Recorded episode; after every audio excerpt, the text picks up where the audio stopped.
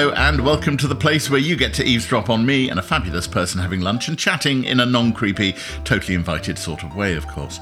My guest today has been writing about the desperate state in which we find ourselves for The Guardian since the year 2000.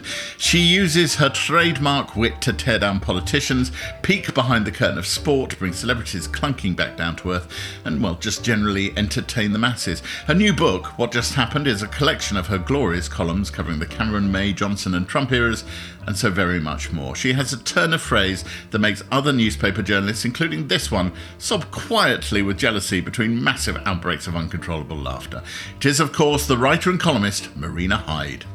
There's something about my voice that they didn't realise till much too late what was happening. So if you're sort of I don't know, we'd bring Archie Hamilton and say they found this amazing chimp in, you know, in some zoo in some whatever that can communicate. We'd love you to sit an intelligence test against this chimp. Would you be? and it was only after a while that he suddenly realised what was happening. I'm standing in the magnificent vault of St Pancras Station. Uh, you might be able to hear the Eurostar trains in the background, not far from the sculpture of John Betjeman. It's a fabulous place. And the reason we're here is because there is a restaurant, part of the St Pancras Renaissance Hotel, called the Booking Office 1869. And I've chosen this for Marina Hyde for a particular reason, which is although actually we've never sat down and talked, we have been colleagues at part of the Guardian newspaper group for over 20 years and we're going to be having a chat about what it is to be a columnist, to keep the reader engaged. And I thought being on home turf near the Guardian's offices made a lot of sense. Plus, I really like the look of the menu at the booking office, and I think she's going to like it too. Hey, how are you? This is so nice. Thank you for having me. Pleasure. Look how lucky I am. Aren't they? There we go.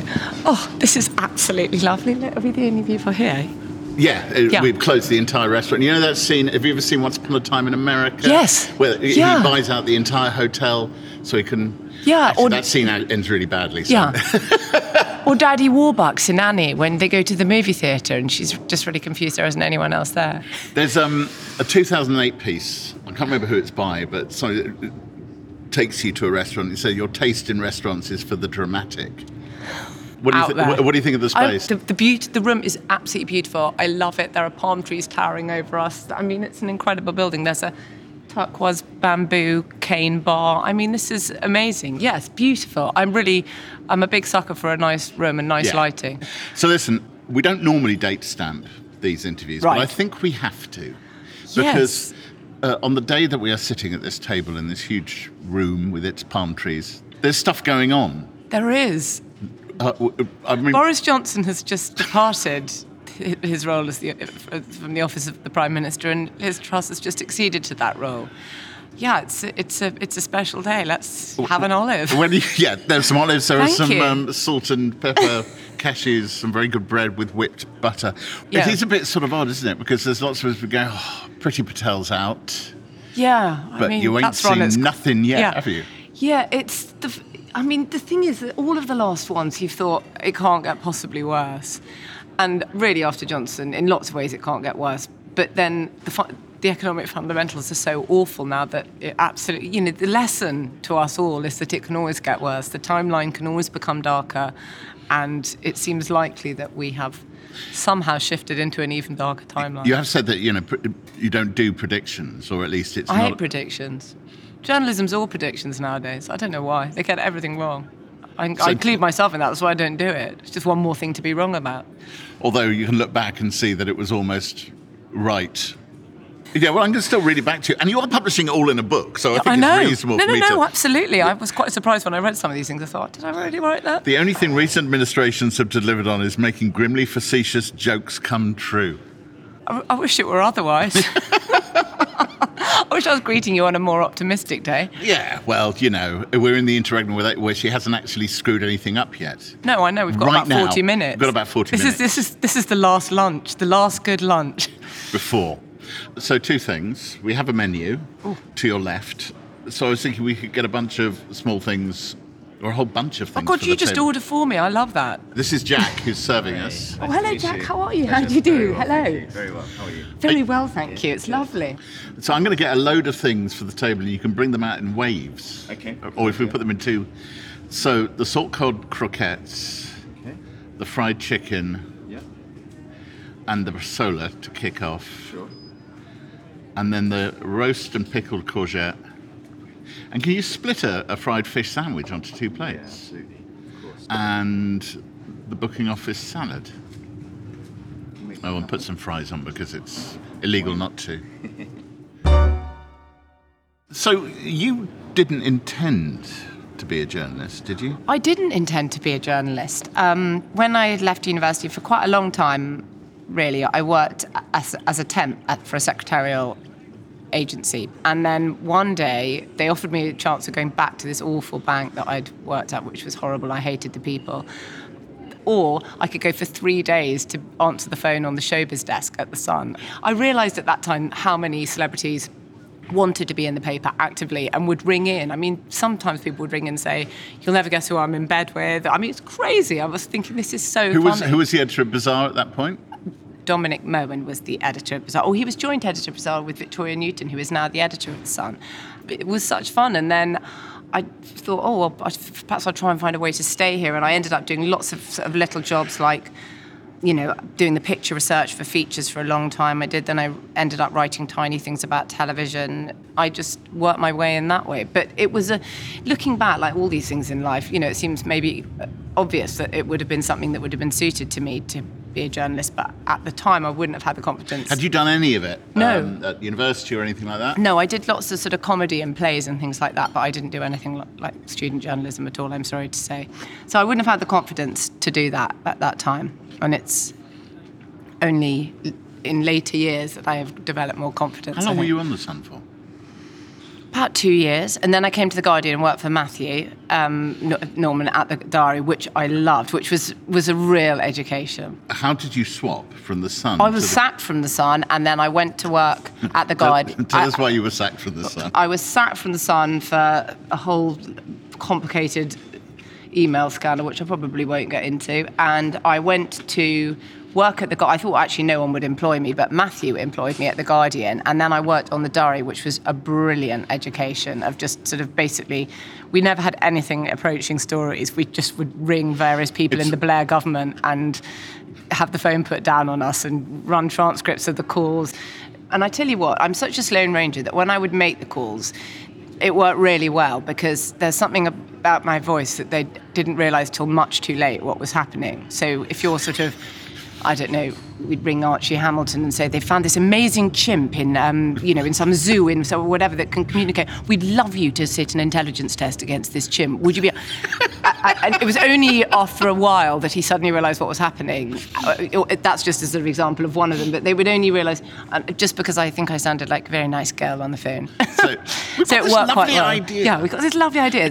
Oh yes, yes, very good. Tell me more. Tell me more. And only by the end, when you got easily enough for a bit paragraph in the diary, the phone just go click. We're not meant to be very grand No. in the newspaper business. No. And talk about finding our voice. Oh God, yeah, no, but, I.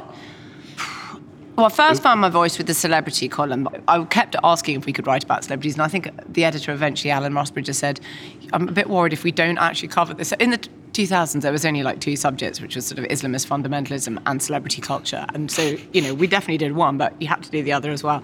I was really pushing to be able to do it, and then I was allowed to, um, and I thought there was a way of doing it that could be funny and you know, it was quite interesting since it was such a big subject. And I think Ru- uh, Rusbridger eventually thought that it would be a bit like the Times not covering rock and roll in the 60s or something. Yes, food is arriving. Starting Oh, with look. the fried chicken. Okay.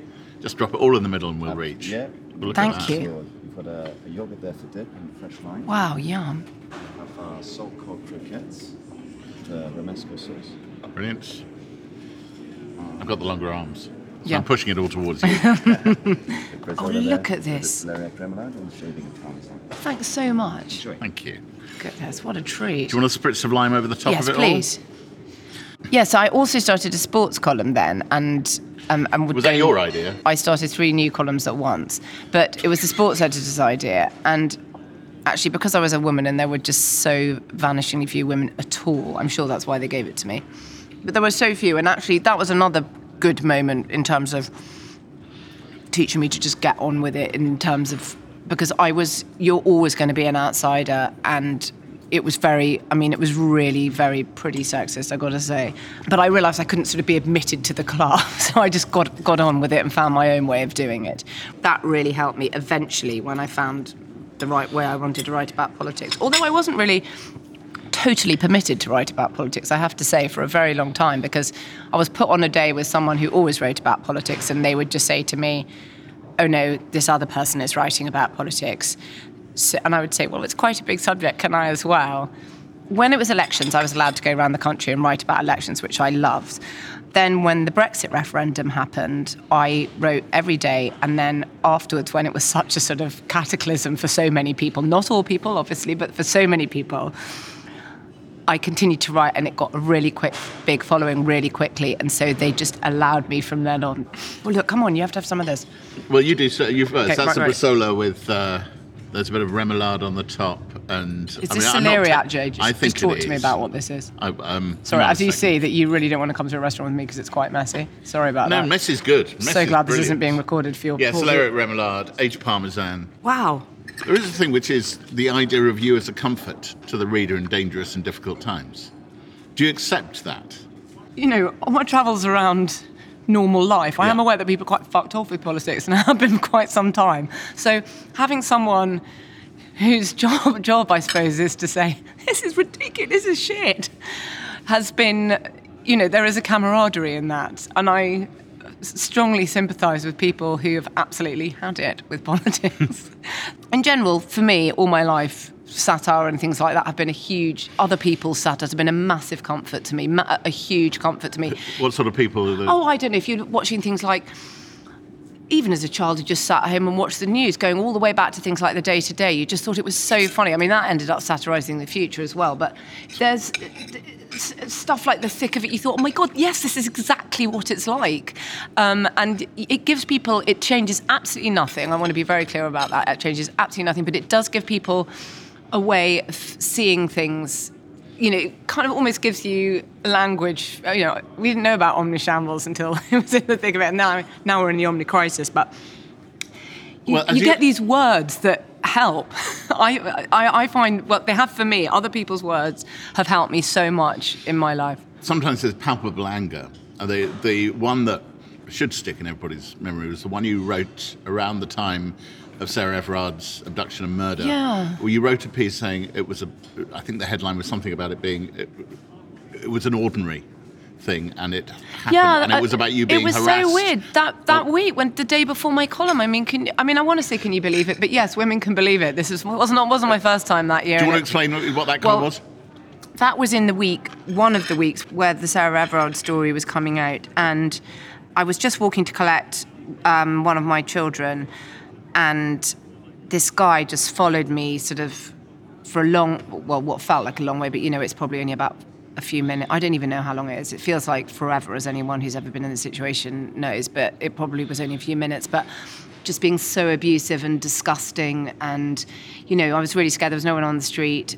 And even though actually, when we turned the corner into a, you know, a London square where there were more people, he carried on doing it, and some people didn't really help. I went back and I had to call my editor about what I was going to write about, and I said, I, I don't know, I might write about this weird thing that just happened to me. Except, is it weird? You know, it, he wasn't my first that year, and he certainly wasn't my last. But I just felt Well, that's the thing. It wasn't weird. nothing was it? happened. You know, nothing happened. But it was a deeply distressing but distressing does- uh, nothing. But, but then you just sort of bury it with all the other incidents like that because what else can you do? And I, it was such a coincidence in some ways, a sort of oh, grim coincidence that it was happening this week where the subject was completely, you know, the kind of continuum from harassment to nastier harassment all the way to absolutely horrible things, which I think women see it as a continuum. I thought, well, I wonder if I can write it in a way that is will c- communicate this and not sound like it's too ridiculous a coincidence. Well, it, it, I mean- it was fizzing with anger. Actually, Yeah. was what was. Yeah, I wrote it So- like in about thirty minutes. Well, it feels like it. yeah, And I mean that all the, the best, way. things. All the best things are written quickly, as you know. I think. Did you get much feedback from that one? Oh my god! I mean that. I normally put my pieces online in the evening and in the morning, but that there was just so much came back from it in the evening. I mean, like. When you say ten- online by, by onto on Twitter, Twitter. but like tens of thousands of people, so many people wrote to me and I said to my husband, "Oh my god, I can't put it on in the morning. I can't, I can't actually deal." It was just, it was really quite overwhelming in a way because, and people were telling you these awful stories of things that had happened to them, and I feel really sort of, you know, you should reply. And I, I mean, I really spent my em- weekend answering emails and people from telling me these awful stories from 40 years ago. I mean, just God, it was.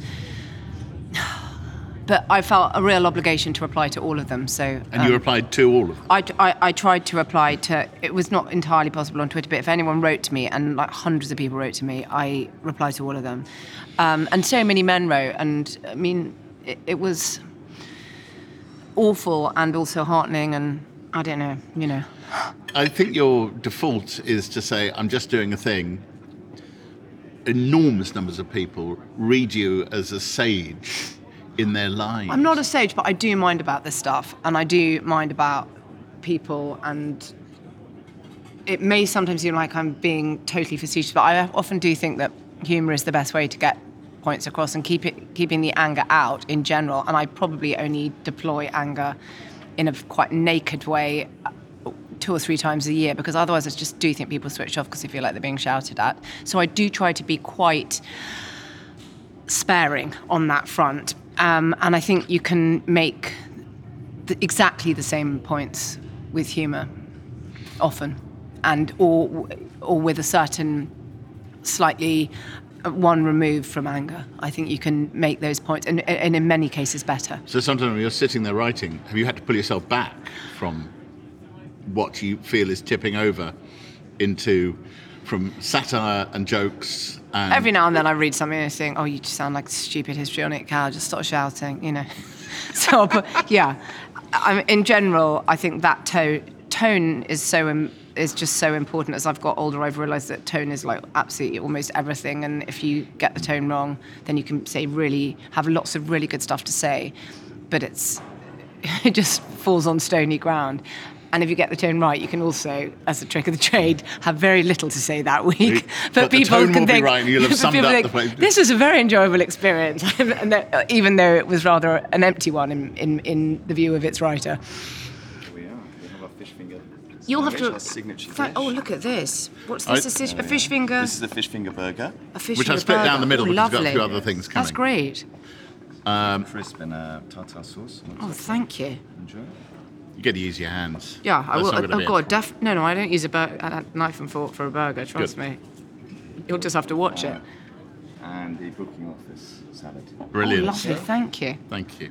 How have you got involved with Armando Iannucci? Yes. You've written on two series of Avenue 5, haven't you? Yes. The, the sort of space. Yes. And thing one of which has yet to come out. And well, he he came to me That's from reading. nice, yeah, it? I know, so lovely. Can you imagine getting? I mean, my absolute. What, did you get an email? Yeah. Dear Marina, I was just reading your column and I wondered if you'd like to work with me. I just literally said I've fainted. I'll have to get back to you in two hours. I love him so much. I mean, my total comedy hero. Some, oh, and I've got various other TV things actually, but one of which is about to start. Was it about? We'll go back to fill the pilot of that, which is sort of Can you say anything about it? Will you have to kill It's me? for HBO as well, but it's sort of behind the, the scenes on a superhero movie. And Sam Mendes is going to direct the pilot, and it's Armando's producing it as well. And Jon Brown, who's amazing for who writes Succession, is going to showrun it. So it's really fun. it's obviously totally different to, you know, wri- writing about writing about the cabinet. Um, Well, I was going to ask that because that, it's a very different discipline, isn't it? Script writing. It's great. It's so totally different, and it's really collaborative. And you will do. Imagine, you know, for someone who writes a thousand words, puts the handbrake on, and then sees it appear in print about two hours later. You know, you you do tens of drafts of scripts, and you go over and over and over, and it goes right down to the last minute, and it's then. It's really, it's totally different, and I really like it being totally different. It's really good, and it's a thing to be scared of for me because I've been doing journalism for so long, but to, to do something, to start something in my sort of mid 40s, which I, was totally new and which I was really scared and just thinking, I just do not know if I can do this at all, was so rejuvenating in lots of ways. I mean, I had to get up super early in the morning to make everything work, which I do do every day now, and I'm to make it all work. But so even though I'm really quite tired, I'm feel it's made me feel younger just by being something new. Structure is one thing, Mm. dialogue quite another. Was it? Did you always think you'd probably have the ability to write? No, it's so I'm. You know, I did, as I said, I did all this comedy and things like that at university, and I really wish. It was quite sexist back in those days, and I really wish, in some ways, I had carried on more with it. But it was just, I didn't feel I had the confidence to, you know, I was always being put as the wife in the sketch or this or that, and I just, I just didn't, wouldn't have had the, again, I would not have had the confidence. Now, after having, it's funny to have come to it via journalism because it's not a particularly standard route, but maybe the type of those, the way I've been writing about sort of characters and things like that, has drawn those people who were, uh, ended up asking me to do things. I wouldn't have had the confidence to do it, and lots of people have said to me, who I've been lucky enough to work with since, and said, "Oh, you should have done it straight away," but I wouldn't. I, I wouldn't have. It's happened at the right time. Yeah, Hi there, I'm Ollie. I'm the executive producer on Out to Lunch, and this show is sponsored by BetterHelp. Imagine you had the time it takes to have lunch, gifted to you each day, an extra hour. What would you do with that time? For me personally, after listening to Out to Lunch in a swanky new restaurant, I'd love to spend more time actually sampling the food there myself. Now, a lot of us wish we had more time, but in reality, if something is really important, then we make it a priority.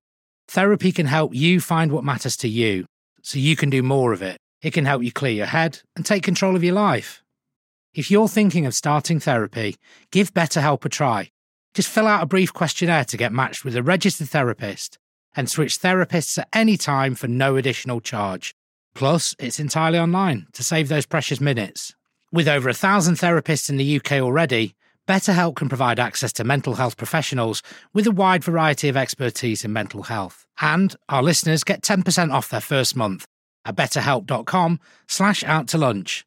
That's better, H-E-L-P dot com slash out to lunch. There's a lot happening these days. But I have just the thing to get you up to speed on what matters without taking too much of your time. The Seven from the Washington Post is a podcast that gives you the seven most important and interesting stories, and we always try to save room for something fun.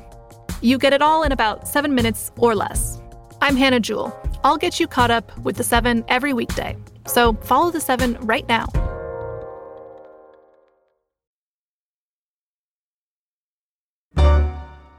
Let's go back to 2014 okay. And, and, and pre that. And I remember those times when I would sit with, with PA wire, Yeah.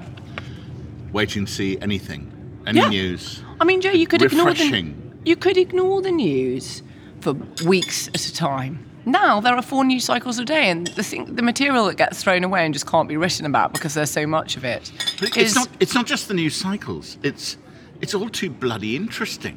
Yeah, I mean, that's the thing. We haven't properly analysed huge amounts of the stuff that's happened to us because there hasn't been time. You know, it's at such a frenetic pace, and actually, obviously, that is all totally driven by s- social media as well. That it go, things move so fast.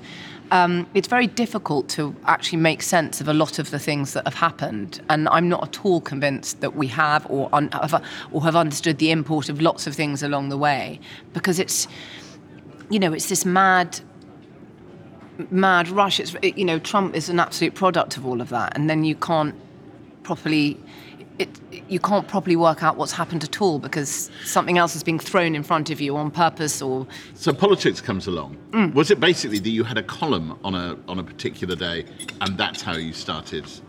And it, it, was it just Marine? You've got a column. You're now part of the um, the column. Well, as I say, I had to write about other things in that column for quite a long time. Because General it- comment, but then I have got more into being able to write about. Uh, then I got more into being able to write politics after the referendum. When it, but you know, this crazy story. We all tumble down the rabbit hole, and we're still down there. I mean, there's no, there's no exit. If there is an exit, tell me where it is, because we're all down. I remember someone saying to me just about six weeks after the referendum, "Oh, what would you do in a year when it's? What would you write about in a year when it's all done?" And I remember thinking, even at the time, "Oh, I don't think it will be done in a year," but even I, in my wildest nightmares, did not imagine that six years on we'd be just going deeper down the hole. But that's know. the thing. So it's a hell of a collection of characters. Did, did you find yourself as the whole thing unfolded looking for characters in the way that you had when you were doing the diary column with Matthew? Not really, because you'd think, oh, it's gone a bit quiet, and then suddenly, why, who's this throwing open the door? Enter Dominic Cummings. There would be all these ridiculous new people would just step in and reinvigorate the franchise. I mean, it's really Reinvigorate the yeah. So one of my favourite type of person who writes to me at the, Guard, at the Guardian is the people who write from like America, from somewhere, you know, wherever. Where they have no context yeah, for it, and say, it? I really love your columns. I don't know who any of the people are, but I really enjoy the show. Thought, it's rather nice to experience it as a sort of, you know, the mad soap opera of a country far away. When the uh, did the idea for putting all the columns together into a compilation come from you, or was it from somewhere else? Uh, they, we talked about doing it a while ago and then didn't do it. And then they came back with a much better offer. So I did it then. Um, but there were so many of them. I, I mean, I really, as I said, I can't remember writing some of the things. It, there was just so much of it. And also what half the things were, even though people were totally obsessed with them at the time and watching the BBC Parliament channel in the evening. Was the process of looking back, which is the product of the day, a deadline, perhaps your mood as well? Yeah, definitely. Was, was it odd? Was it weird? Was it cathartic? It was really odd. I did it in. Um, I had no childcare that at the time, and I took my children to a place called Kidzania, which is a, one of the circles Is of a soft hell. play? No, it's not a soft play. It is. It's so dark. It's like a city. Oh, no, I know what this yeah, is. Oh. that is that is in at Westfield, Westfield, yeah. and it's a city that where children can have jobs, and you know, th- th- for sort of half an hour, and they run around and work in the hospital, then they go run around and work somewhere, and they kept coming up to me while I was trying to do this selection, saying, um, "We can't get jobs at the newspaper." I was like, "Well, that's very realistic." Just you know, go and be coppers or something.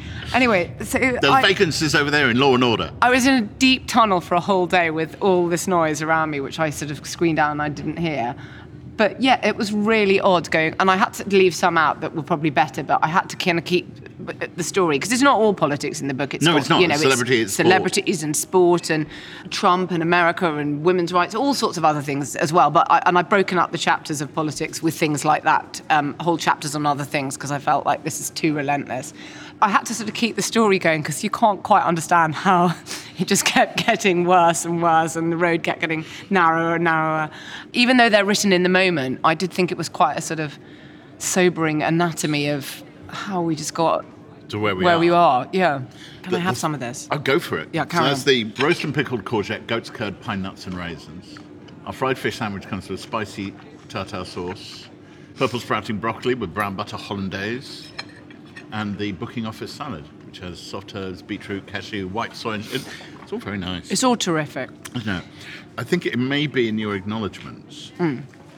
but there's a line where you say the, the legal, the whole issue of legaling. I love the legal department. I've done a shout out, a lengthy shout out to the legal department in my acknowledgement. Yes, you have. But it ends with the line the best person to legal Marina Hyde is Marina. That, that was a, lo- a lawyer in our legal department said that, and I felt extremely emotional. I like I completed the game.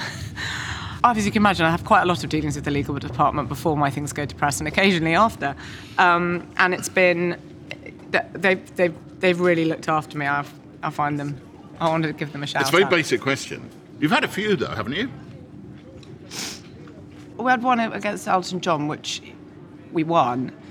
But you know, Elton has turned out to be a total mensch and just rings me about my columns. He's a re- Just Elton John rings I you? mean, after that, what a, a, a, proper, right. a proper celebrity, a proper celebrity.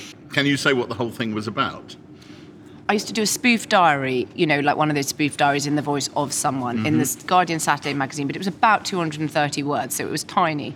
But I think there are lawyers for a lot of celebrities who, you know, the junior people in the the junior people in the firm, their job is to go through things and say, you know, Liz Hurley's seen this bit in like page 38 of the Sunday Mirror magazine. I know she hasn't. Uh, and it's just a sort of revenue gathering scheme. So I'm sure that is what happened in that case. So the legal stuff now, do you are, are- you editing in your head as you go? Do you come up Yeah, with a well, you- line and then you go, no, I think I've just accused him of being a serial killer. I, I've got to find another way to do this. I have accused quite a few people of being a serial killer. the eyes of a serial killer. Dominic Raab, I think, just would always have bodies in chest freezers and stuff. I, yeah, and just lockups and stuff.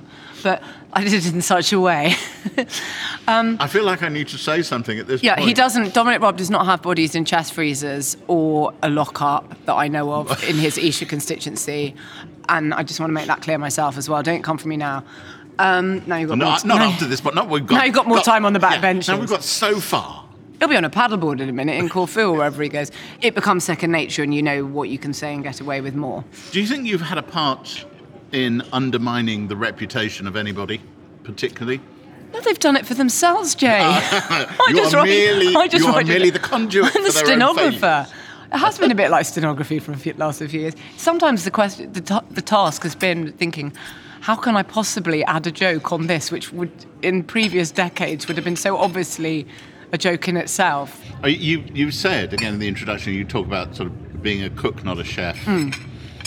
Describing yourself as being the shallow end of journalism or whatever. There's one column where there's a whole paragraph on Stanley Baldwin giving that- the oh, yeah. abdication speech.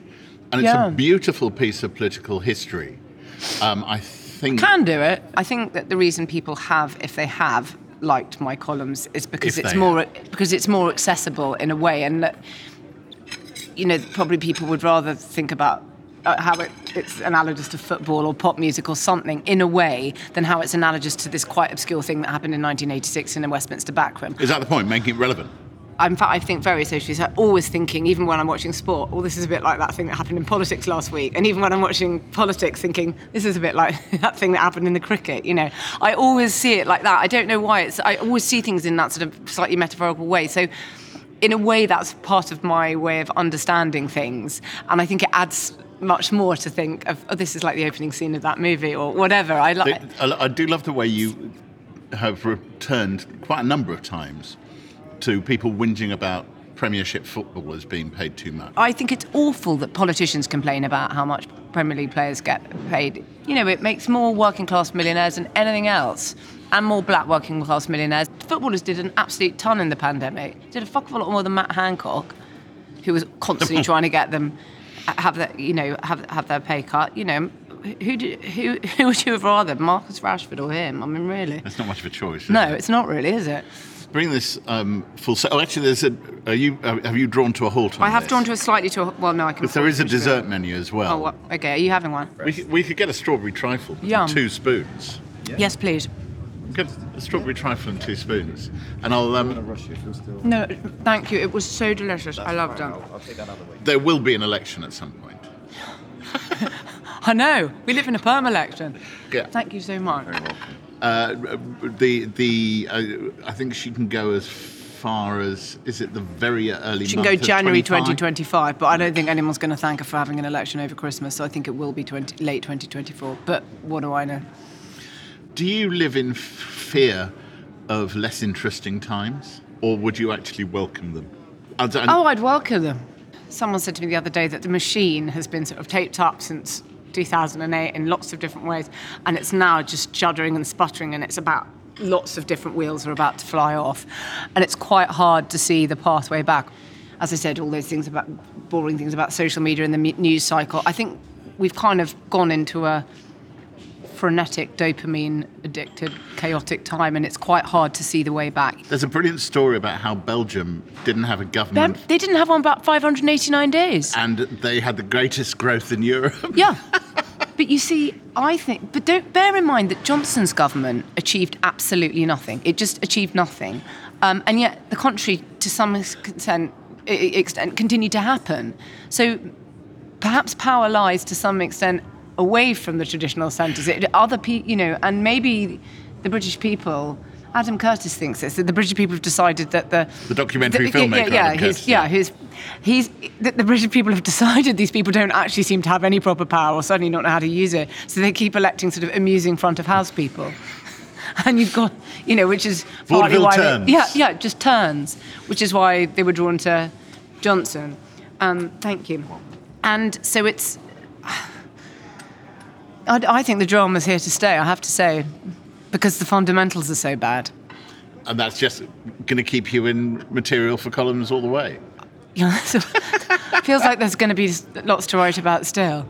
Well, on that note, with our dessert heading our way, I'm going to say, Marina Hyde, thank you very much for letting me take you out to lunch. Oh God, this was such a joy. I'd do this every Tuesday if I could. Okay, well, thank I'll see you for you having me.